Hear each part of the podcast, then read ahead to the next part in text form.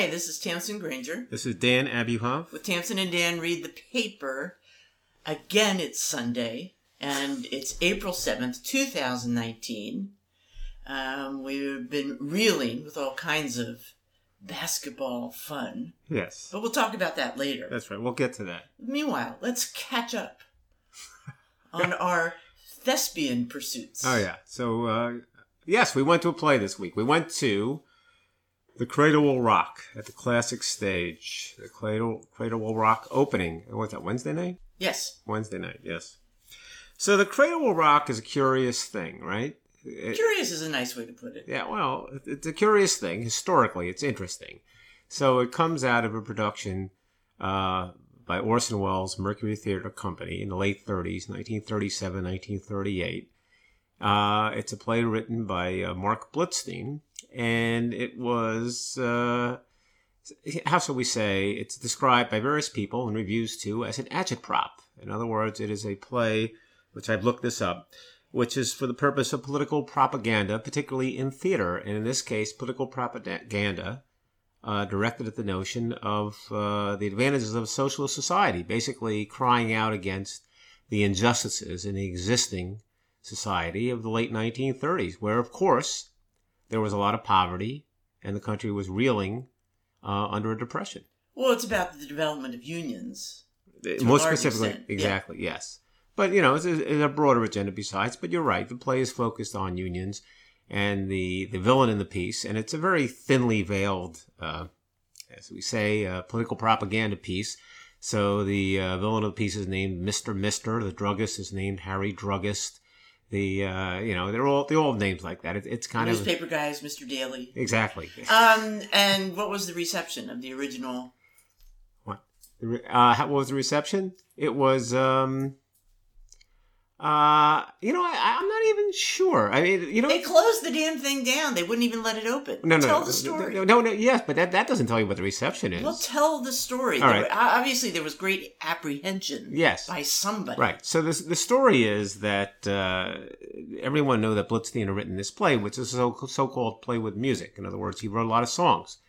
And um, It was more like an opera than yes, and a uh, singing play. Yeah, play with music. And uh, as they were preparing it, word had gotten out that this company was going to be put on this really, in some per- person's views, anti-government play.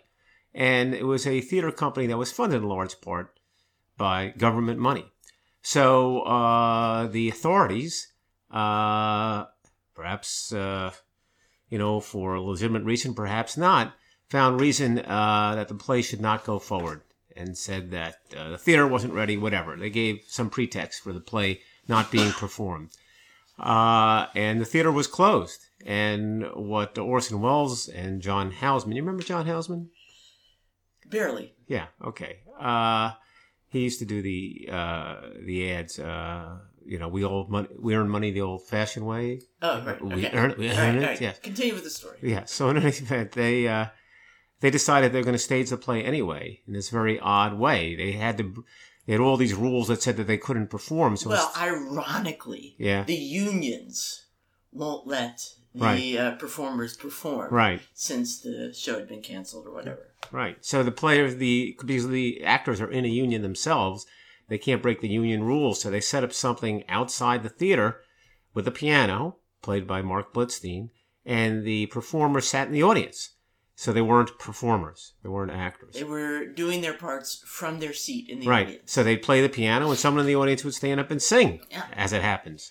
And uh, that's the way they put it on. So and you it- know how old Orson Welles was when he was directing this? he was in his twenties, I'm sure. He was sure. 22. Yeah. How crazy is that? Well- first of all, it's hard to believe he was ever 22, having seen him in various things But that's in his older age. But that's around the same time he did War of the Worlds, right? Yeah, so this is, uh, you know, War of the very Worlds- creative. Be- being, I should say, War of the there. Worlds being that the the broadcast, the radio broadcast, which was to the effect that the Martians aliens are landing. it landed in Princeton Junction, exactly right New near us, Jersey, right, you know, right down the street from. Yeah, so it's very strange. So in any event, uh, so there's a, a strange history to the play, and it's it's a political play, and uh, the question is, um, how does it come off today? And the answer is, it comes off as political propaganda. honestly. Uh, obviously, it's done very professionally. Uh, it's classic stage and directed by John Doyle, and you have some very capable actors in it. Uh, but it, it's a Yeah, tough road to hoe. actors. It did have excellent actors, but it's a tough road to hoe. It's uh, not My Fair Lady, No, I mean one of the one of the key actors was Tony Yazbeck, right? and everybody, and a lot of the reviews said, but he didn't get to dance. Yeah, he's a dancer. Uh, right. I think what did he do? American in Paris, I think, or what did he do? Uh, on the town, on the town, on Broadway. Yeah, he's a great dancer, but he's a good singer. There's a lot of singing, and he's a strong presence. Uh, it, it, it but it's an odd duck. It's not the kind of thing you see normally on Broadway or off Broadway. So it was educational. It was educational. It was Told me interesting. something about the history of theater. Yeah. Well, here, you know, it's funny. So I looked up to see. Uh, well, you, you, you want to talk about the reception at all, or not? Well, because it was opening night, there was a party Yeah. afterwards. Yes. And that was the real fun for me because uh, we accidentally rubbed elbows with all these luminaries by my standards. As one does, right? Um, and uh, so there was Chuck Cooper, who was the headmaster in Choir Boy. right. Uh, you spotted him right away. Mm-hmm. Um, there was a, a person named Lynn Cohen who has been in a lot of stuff, including Sex in the City, and she's got to be in her 80s. People were like genuflecting. Yeah, we didn't know uh, who she was. her. Right. Um, and uh, Don McKechnie was there, John Kander was there, and uh, I spotted Dylan Baker and Becky Baker, his uh, wife, whom I had just seen in a production of a play reading at the Bucks County Playhouse in New Hope. So I popped right up and said to them, Oh, I just saw you in New Hope, Pennsylvania. And we had a nice chat. So uh, They must that- have been thrilled. How many people? First of all, how many people were at that performance in New Hope, and how many people would have been at that performance in New Hope and then been in New York on that night? Like nobody. like one Like Uh, one, right. and uh, anyway but that is part of the fun of belonging to an organization like classic stage company uh, where you really um, you it's a learning it's an educational experience uh, with the theater even when it isn't laugh a minute and it also you know gets you the opportunity to be in a small space with people interested in theater and some of them are famous Yeah, yeah. No, they're all interesting people. They're all very creative. It also gives you an insight into what it's like to be an actor or a director or someone. I mean, again, it's not necessarily always the most popular entertainment. You're doing art for art's sake or maybe even for educational sake. It's just, it's different. It's not the way you normally think about it. It's not sitcom stuff. right So it's- it's a different way to uh, live your life. That's for sure. Okay, so that was an interest, interesting uh, and educational experience. And uh, meanwhile, we're also looking forward to tonight uh, some less than educational experiences um, on the television, uh, specifically Killing Eve, It's the second season of Killing Eve. which uh, is a is it a BBC Yes, BBC, BBC, BBC America. drama? Yeah, Sunday night. Um, Jodie Comer, Oh. yeah, Jodie Comer, Sa- Sandra Oh, and it was very well received last year. Super It's well received. totally weird. We discovered it. It's, it's Someone heard about yeah. it on the podcast and then got a lot of acclaim. and so I guess so. I guess that must be it. It's totally Anyway, offbeat. It's it's um, about this assassin So and we're gonna the woman who stalks you know, her. Lose a few brain cells watching that. Yes, yes, just the few. And uh, you're also curious, aren't you? A little curious about uh, Curious. Fosse Verdon? Yeah, curious, curious is the right word. So there's, there's a series called uh, Fosse Verdon, and uh, it's based on a book about Bob Fosse. Uh, Bob Fosse was famously married to Gwen Verdon. She's a great dancer. He's a great choreographer and dancer. And uh, I think they decided that it was more politically correct to feature both of them in the title. And but she's obviously a prominent part of his story. And it's interesting to me to see uh, how they're going to do this. I mean, it's already been a great movie about Bob Fosse called all That Jazz, which I might have been Best Picture. A vague recollection. It certainly was nominated. And uh, here you you know, so he's kind of a strange character. He's very Kind of odd, a handful personality yeah, wise. compelling guy, uh, and uh, great dancer and great uh, stylist. But on the other hand, very self-destructive. Is Uh, this a series or a mini series it's a it- well, I don't know how to pull those apart. I, it's, I think it's a mini series It's just six episodes or something, I okay. believe. And it stars uh, Sam Rockwell and uh, Michelle Williams. Sam Rockwell's done a lot of interesting stuff. Uh, he, he got an Oscar just for three billboards. Uh, and uh, you recall he was the bad sheriff guy. And And- and we've seen him him on Broadway. stage. You? Uh, well, we saw him together in, in Sam Shepard thing a year or two ago. Oh, okay. Yeah, Yeah, that's right, right. that's right. A And- while ago. Right, but he, he he's in stuff all the time. He he's in um he's in a new movie, and uh, he's and Michelle Williams, of course, Anyway, very well known. You're kind of interested. Kind of interested. You're Could- not really Mr. Choreography. Oh yeah, I am Mr. Choreography. That's not the issue. The Oh, question okay. is the question is whether the series is any good. It, it might be awful, so I'm, I'm not recommending. But you know, I'm curious. You you had the right word. On the small screen. On- and so, all right. So, uh, also on the small screen, we've been watching a fair amount of basketball. We watched the Final Four. Mm, And coming up to the Final Four, there was actually an article on the front page of the Wall Street Journal uh, about uh, two of the Final Four teams have the same school colors. That would be Auburn and UVA. And so I read the story about how those two schools got their colors, and it's really kind of fun. UVA uh, starts out with different colors Mhm. uh, actually red and silver gray. Some people say that's meant to be represent the blood on the Confederate gray uniforms. that's what I thought of. Yeah. Okay. Uh, the problem is uh, if when you're wearing those for sports uh, on your uniforms, uh, the and you wash the uniforms, apparently the red would bleed into the gray, Really? and you'd end up with pink uniforms. Well, that's and uh, apparently the Cavaliers didn't go for that. That, that- really because Yeah. you know I will tell you right now. So they need so a you know so they need a new color. Where does it come from? Where? It comes from a fellow named Alan Potts. Alan Potts was, as the Wall Street Journal says, the Zion Williamson of the 19th century. He was uh, he ran the 100-yard dash, 3-mile broad jump, played second baseman for the baseball team and was running back for the football team, okay? He was a superstar. He goes one summer to Oxford and he pals around. He tries out your favorite sport, rowing. Mhm. Okay. And he pals around with the Grosvenor Rowing Club and ends up with a scarf with their colors, orange and blue. Okay.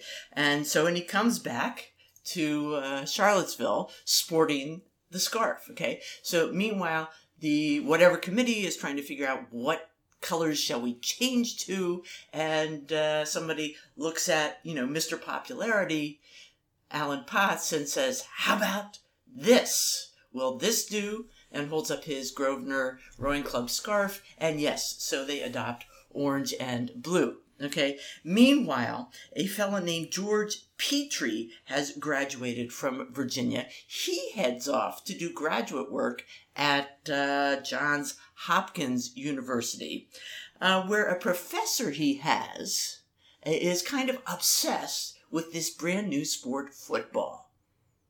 okay, That professor is, you'll never get this, Woodrow Wilson. really.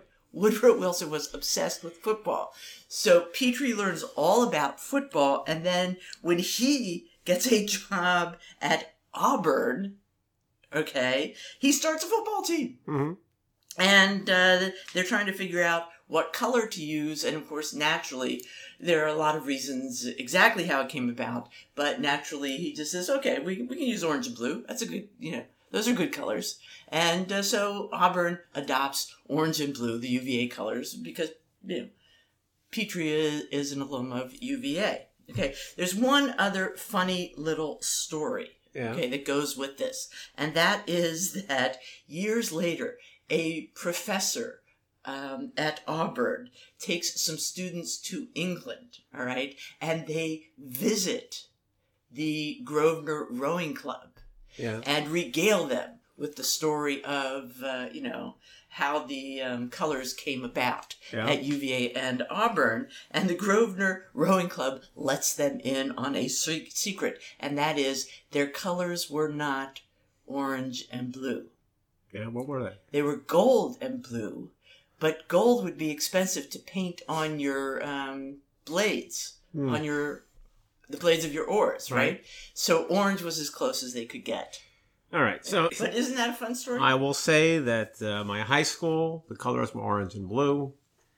That uh, when I worked at a camp, the, the colors were uh, scarlet and gray, uh, which is a perfectly good color it's combination. surprising you didn't go to Auburn or UVA. It How'd is- you end up at Princeton? I don't understand. Uh, it wasn't for the colors. Uh, the so Virginia played Auburn and won yesterday, right? Right. Yeah. Barely. Yeah. And only because people were ignoring various fouls. Yes, that's true. And incidences of a double. Well, you know, I dribbling. tell you what was funny yesterday. I don't want to get into the specific games so much as, um, uh, especially the second one between Texas Tech and Michigan. wasn't Michigan State wasn't very good. And and here's what's interesting: uh, people talk about the great talents that come up, uh, and the great college talents only last a year, and then they go into the pros. They're drafted after a year, and it's called one and done. You've Right, heard that phrase. right. And In fact, there was a headline in one of the papers um, Duke Zion is done. yeah. Uh, it, will it be Nick Zion or like will he go on to No. the Knicks or something? Oh yeah, yeah. So it's Yeah. one and done. Are you but- getting it? Yeah, I, I wasn't uh, following you, but the, all I'm really saying is that uh, Duke does one and done. They get all these guys that they know are going to play for a year. Kentucky does that. Several other teams do it. And the tournament, all the publicity is about these big stars, and in part because of what you're saying, in part because teams, fans of the Knicks, start speculating about these guys. There's all kinds of interest in their future going forward. What's interesting is, and I didn't realize this, the one and done guys don't decide the tournament because those teams get knocked out. You see, really? And it that, doesn't make sense. They're the biggest stars. But the last few years, none of the one and done players have gotten to the final four.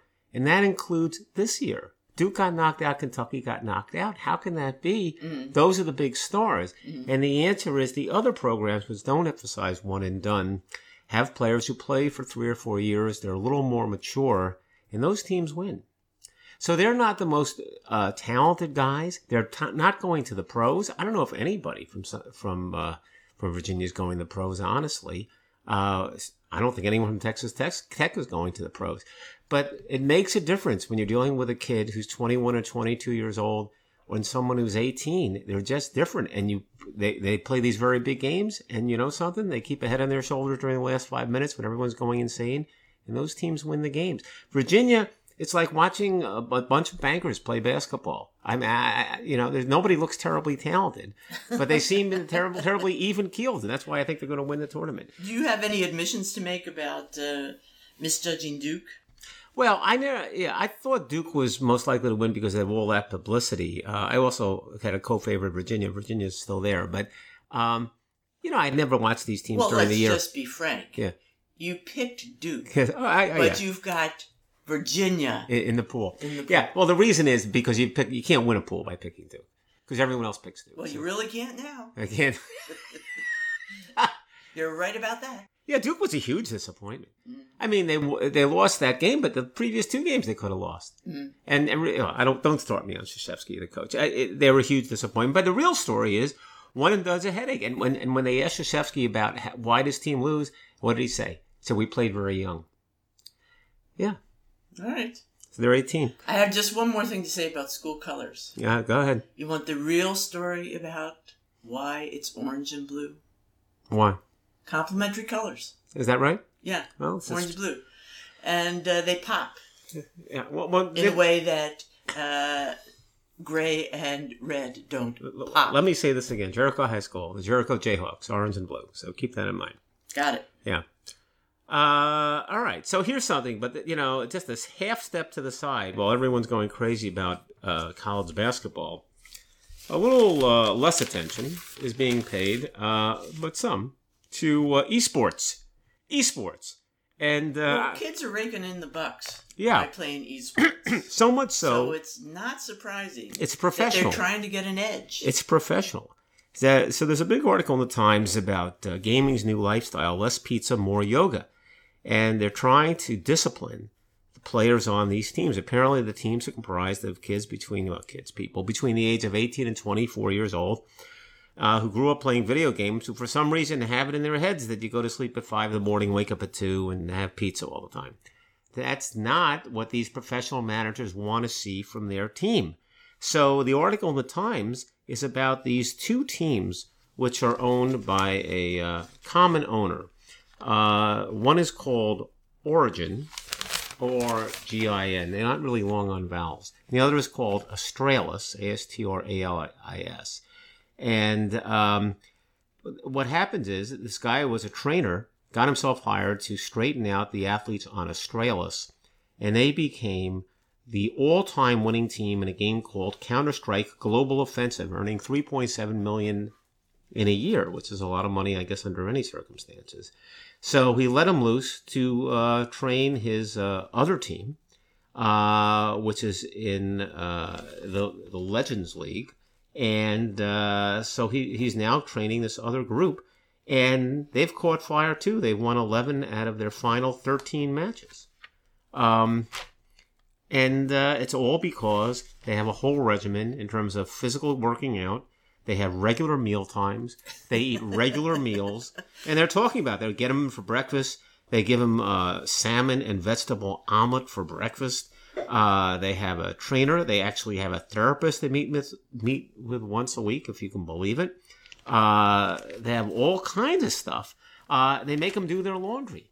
Mm-hmm. That's a new thing, mm-hmm. uh, and uh, because they want them to seem more well, that's professional. Kind of a fabulous thing. So now mothers can say, you know, to their young sons and daughters who are playing on the uh, computer all day, you know, you, you want to do your laundry, you want to be, you know, a big famous uh, player on the circuit like so and so. You want to look like you know, something. They do their own laundry, you know. Right. Um, well, uh, but it's interesting that uh, I guess the theory is that uh, if you're in good um, sort of mental and physical shape, you have some kind of edge. Oh yes, and and it's clear. Now look, they have some special exercises. They have gaming specific exercise. Exercise. For example, the players wrap their fists inside elastic bands and flex their fingers as a regular exercise, so they'd be ready for the gaming. Right. They have neck exercises so that they don't their energy doesn't flow. But I gotta say, when I look for a computer expert, it, you know, it's not uh, you know the fit body type I'm no. looking for. No, you want to see you someone know? who looks like they spend their whole time. I want to see somebody who has been in the basement the whole time. Uh, you know, I figure that's the guy who's going to help me well, out. You see, but when it comes to computer hole, when it comes to betting on this kind of thing, you're going to change your view because it's the fit guys with the regular regimens that are going to start winning from now on. As they say, they, they sum it up here. They say, look, uh, they're very much like soccer players. These folks, they have the same DNA. They're just not aware of it yet. So now okay. they know. Interesting. Did you pick that article just because you want to uh, encourage any of your children to eat better? Uh no, no, no. I just, uh, I just uh, the professionalization of everything. Nothing's safe. Not, not even uh, the leagues that are dominated by guys who spend their whole time hunched over a computer. Even they are being straightened up. Everything's uh, being uh, cleaned up in this country. So, speaking of cleaning things up, yeah, uh, in one of my favorite magazines, BBC History, yes, was the history, a short history of vegetarianism. Yes. Okay. So it turns out that the choice to avoid animal products for spiritual and ethical reason um, reasons has a long history. Years ago in Europe, they used to call vegetarians Pythagoreans because apparently Pythagoras uh, refused to eat slaughtered animals. Really? Yeah. Okay. Um, so you have that.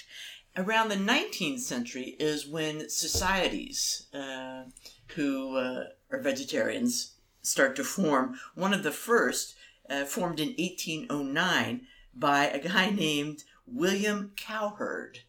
Interesting name for a vegetarian. Yeah. Um, and uh, then later in 1944, Donald Watson actually founds the Vegan Society. Mm-hmm. He was a woodworking teacher and uh, a conscientious objector, a teetotaler, and he visited his uncle's pig farm, saw them being slaughtered, and never ate meat again. Hmm.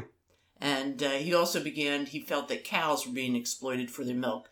So he stopped uh, consuming dairy. Mm-hmm. That's what uh, begins to make him a vegan. Now, um, the he ends up avoiding medicines because of animal testing, and uh, he won't even use. He only uses a fork to dig up the vegetables he grows, so he won't hurt the earthworms as he's digging. If you Hmm. had a, a big giant uh, Right. spade. It's worth noting that uh, he actually lives to be, I think, 95 years Wow, old. that's good. Uh, so he says it's because of the life he lived. Now, at a certain point, they're trying to figure out what to call themselves because non dairy vegetarian is too big a name, too big a mouthful. They also try Vitan, Dairy Ban, Benevore, all vegans, and they settle on vegan, which is uh, can be explained a couple of different ways. As one as it's the first two and the last two letters of vegetarian. Got it? Okay. Vegan. Yeah. Also, apparently uh, in London there was a very popular uh, restaurant, vegetarian restaurant named Vega or Vega. Okay. Uh, so maybe they were all vegan. But I thought that was kind of fun, that whole little history Mhm. about what is a vegan and how to get there. guy's name was Donald Watson. May I just say, I had an uncle, Donald Watson, Yes. not from England. Very tall. And he grew his own vegetables. Is that right? Yeah. Interesting. Yes. yeah, I don't think he lived to be 92, but uh, yeah. Um, okay. Uh, so there was an interesting article about time management. Uh, not the kind of article that would normally attract my attention, honestly. But uh, the theory here is this is a behavioral psychologist uh, is that you know time management, the whole approach uh, is often wrong. People say if you're going to be good at time management, you got to budget your day. You make a schedule at the beginning of the day, 15 minutes for this, a half hour for that, 45 minutes for X, and you follow that. And that's all about being productive, using yeah, well, your time for in a years productive now, we've fashion. all been trying to cram as much into any day as we Right. can. Okay. What I like from this article is a quote from E.B. White. Did you see that? I did. Uh, let me just read that. Um, E.B. White once wrote, I arise in the morning torn between a desire to improve or save the world and a desire to enjoy or savor the world. This makes it hard to plan the day. What did he write? What did he wrote? Stuart Little or something? What did he be write? Right. Yeah. Yeah. Okay. Uh, all right. So that so it's a problem. How do you how do you organize your day, right? And what what this person says, which I think is quite interesting, is you organize things around what's really attracting your attention. In other words, well, he doesn't really put it this way, but this is the way I would put it. He says it's all about, well, what he says it's all about attention management. Management. It's the art of focusing on getting things done for the right reasons in the right places at the right moments. In other words, to the extent you're thinking of doing something, what are you drawn to and why are you drawn to it? Or if you're not sure whether you want to do it, think about why it might be worth doing or it might not. And as you go through this process, you're going to identify reasons that would make the task more compelling, let's say. And that's what draws you into doing. And it's only by determining why you're compelled to do it or thinking about why you're attracted to do it or regard as significant, are you going to succeed in doing it in a so-called productive and efficient way.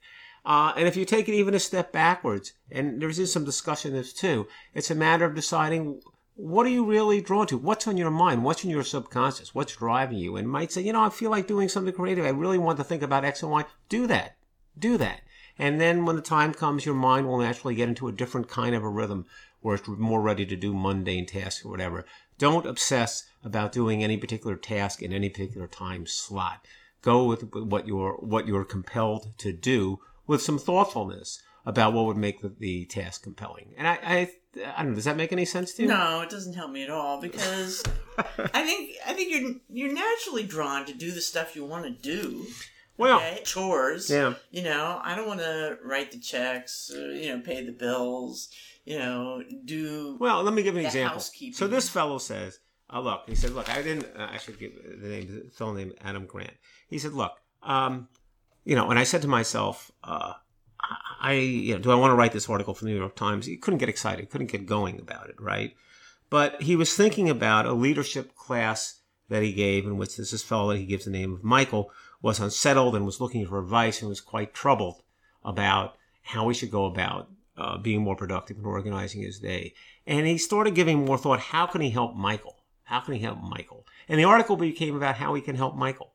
what advice would he give Michael? That he could find compelling. That's something he could get behind, and that's what got him to write this, which became he, the article. He also says do the big creative projects when you're at the height of your powers. That's true. So if you're a morning person, attack that then. But what's confusing is some and people then, are morning. And then you do the, the crap you don't want to do. You do Uh, when you're half asleep in the afternoon. I, you know, I'm Yeah. not really sure how all this. I, I, I kind of do that too, but you know, but then he says circadian rhythms are different for different people. Some people at the height of their powers in the afternoon. So right. He said, and he said, so plan to, yeah. you know, do the Don't- creative big stuff Look, then. at the very least, don't obsess about being productive in the sense of uh, making things go every minute. Just think of- from a task-based perspective. I, think he's also partly saying it's not how much you do, it's what you do. Yeah, and the quality of it. And we need to step back and Yeah. be mindful of that. Yeah. Okay. Speaking of some really excellent time management, Yes. um, comes to mind uh,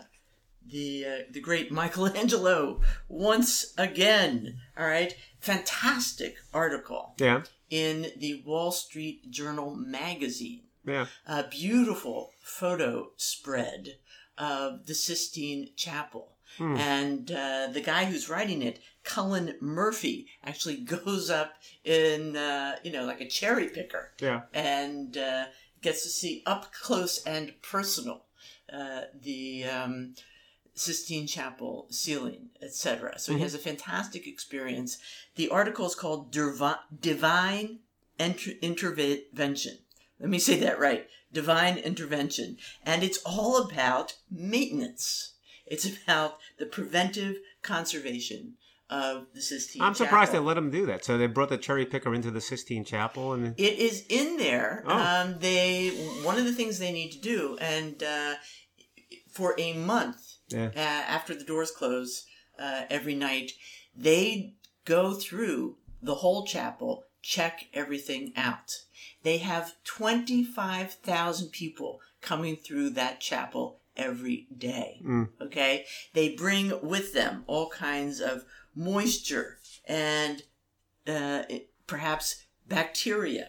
Um, they uh, CO two when they're breathing. Um, all these people heat, etc. So the all these visitors, millions of visitors, seven million visitors a year, will make an impact on the frescoes. Now they restored the frescoes in the 80s and 90s. They actually took off old layers of repairs and dirt and grime and did repairs to the cracks, etc., so that the Sistine Chapel changed dramatically in appearance uh, during that period. But the problem now is to maintain the progress and to keep reviewing the walls for things like you you know salts build up on the surface when those salts build up then it makes like a fog over the true colors of the fresco so they remove that and the way they do it is quite interesting they you know go up where they have to go up and with a piece of japanese paper you know undyed very pure paper they uh, kind of a big size, 19 by 30 inches. They put that against the fresco. They dampen it with distilled water using a brush and leave it on for three minutes and then peel the paper off, Mhm. hoping that dust and salt, etc., comes off with the paper. If more intervention is needed after that, it will follow. Mhm. But it's interesting. I actually knew about this process. I had read about, the, you know, the original uh, restoration in the 80s and 90s was started out with this very simple process. But also, you can do it at home if you have a fresco Mm. that needs uh, attention. Um, you can, uh, you know, a conservator once told me, yeah, you just dampen some toilet paper and stick it up. That's not going to work. Well, yeah, it does. But it does. it's not- You can use it on like um, if you have like a brick fireplace, and maybe there's a, a smoky area of Yeah. the um, mortar between the bricks. Yeah. You can stick up wet uh, toilet paper on that mortar. But you're not going to pull it off. It's going to fall apart. It it mashes together wet.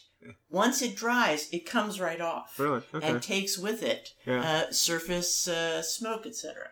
Right. So anyway, so it's a, a beautiful article, beautiful to see, very interesting to read about Mhm. uh, the advanced technology used in exchanging the air and trying to maintain these beautiful works. And of course, it's always interesting to think about what that work of art looked like before they restored, when everything was dull and brown and uh, depressing looking, and then after it was cleaned up, entirely changed our 20th century, 21st century understanding of the colors that Mm. Michelangelo used.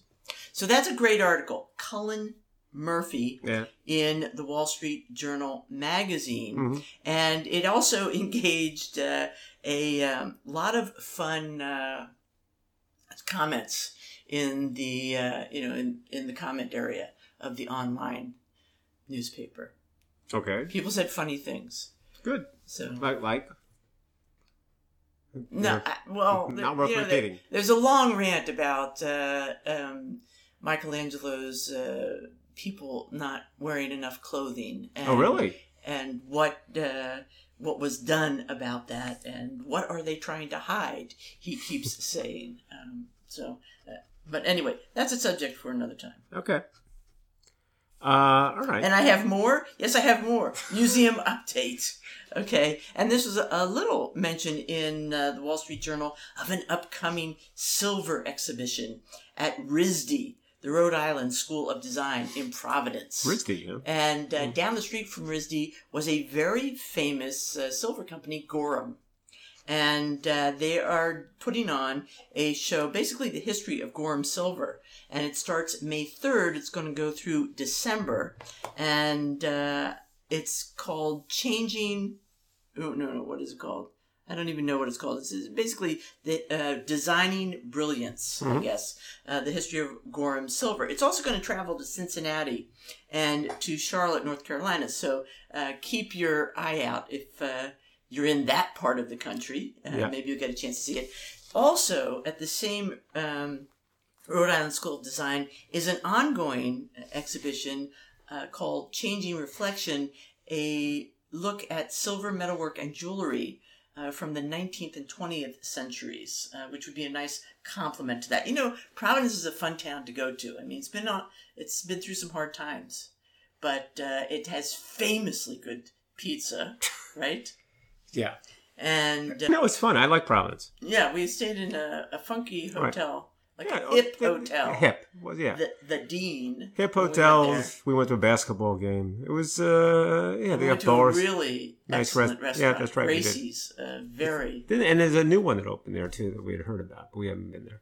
Yeah, it's it's, it's an interesting food scene. Remember, Yeah, I told someone gotta get back relocate. We gotta Yeah. get back there. Yeah. So maybe we will. No, I like Providence, Rhode Island. Well, it's an interesting combination of an old time working town that's been sort of redone and uh, reborn in some respects. Yes, yes, you're absolutely right. Full of all kinds of political Yeah. corruption and uh, That's- well, difficulties. that's, and that's the uh, story of Rhode Island. It's yeah. uh, t- old time Italian politics. Uh, all right. So speaking of old time Italian, uh, we have two obituaries, uh, both uh, Italian Americans. Uh, Joe Bellino died. Joe Bellino. Some people are listening saying, "Oh my God, Joe Bellino died." And other people getting saying, "Who?" That'll be most everybody. Joe Bellino was a college football player at Navy. He won the Heisman Trophy. The man won the Heisman Trophy. How could he be forgotten? He won in 1960.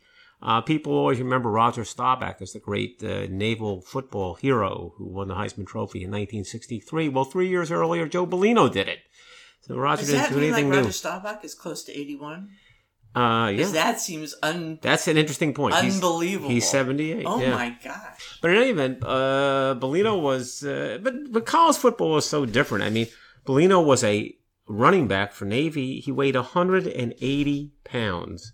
He learned he won the Heisman by an overwhelming point total when he was summoned from his electrical engineering class by the Rear Admiral. As Uh, one does. as one does. And Bellino said, "I'm very pleased." So there. And uh, then he went into the Navy because it used to be you had a military yes, commitment. sir. Very pleased, sir. Exactly right. Spends four or five years in the Navy, and uh, then he comes out and he decides he's going to give pro football a shot. uh, as you'd expect, but it uh, unfortunately doesn't work out. I mean, he's just not really good enough to play professional football the way he put it. He said he had lost his passion for the game. I guess that could happen, right? Yeah. But he hung around for four or five years without passion. And uh, then he got into uh, the catering business. Uh, and he bounced around, honestly. But he, he did all right. He was always an upstanding guy, uh, good naval career. Uh, what's interesting, though, when you think about him from a previous era, I mean, you know, you can't relate to it except for one thing. There are these connections, and the connection is that there was this young fan, one of his biggest fans when he was at uh, the Naval Academy, was, uh, you guessed it, Bill Belichick. Bill Belichick's father, as you may know, was an assistant football coach at Navy. Oh, I had no idea. And uh, Bill Belichick was so enamored of Bellino that he used to hang around all the time, so much so that when Bellino uh, graduated, he gave his midshipman's cap To the young Belichick? to the young Bill Belichick. Ah. And uh, Bill Belichick did give it that back uh, 50 years later, as he said, because it belongs in, in the Bellino family. But uh, so there's a connection with Joe Bellino. Certainly, Bill Belichick highly aware of Joe Well, fun. Yeah. And uh, talk about Italian American. The final uh, piece is about a guy named Mike Greco, who was known as the Salami King of Little Italy. He had a place on Arthur Avenue, uh, and it was one of these big Italian groceries, right? Little Italy in the Bronx. A Little Italy in the and Bronx. And we have had some great times on Arthur Avenue yes. because it happened to be close to a couple of uh, sports venues for us. Right. It's right uh, next to Fordham, where we used to go to water polo games quite a bit, and also not too far from Columbia's football stadium, where you would see your nephew Sean Right. play play football. play football. And and this guy, you know, he had exactly what you'd expect. Uh, they had, you know, this very. It's, it's. I'm looking at the photo, and you had seen it before of this this grocery with all the cured meats hanging down from the ceiling, all the salamis and whatever, and the prosciutto. Uh, and uh, or salumi, as oh, we say. Yes, salumi, right. But what's interesting about this is, you know, and he poses in his uh, in his own view, his Mussolini type pose, uh, with a cigar, a very fearsome figure. He he would go to the uh, his market seven days a week, six in the morning. He came from uh, Calabria, a Calabrian immigrant, and that was his life. Uh, he passed away at 89, made a great success, and he was a ruler with an iron fist. So as it happened, his son writes a play uh, about it, and the play is called Behind the Counter with Mussolini. about his dad His being Mike life? Mike Greco, right? Yeah.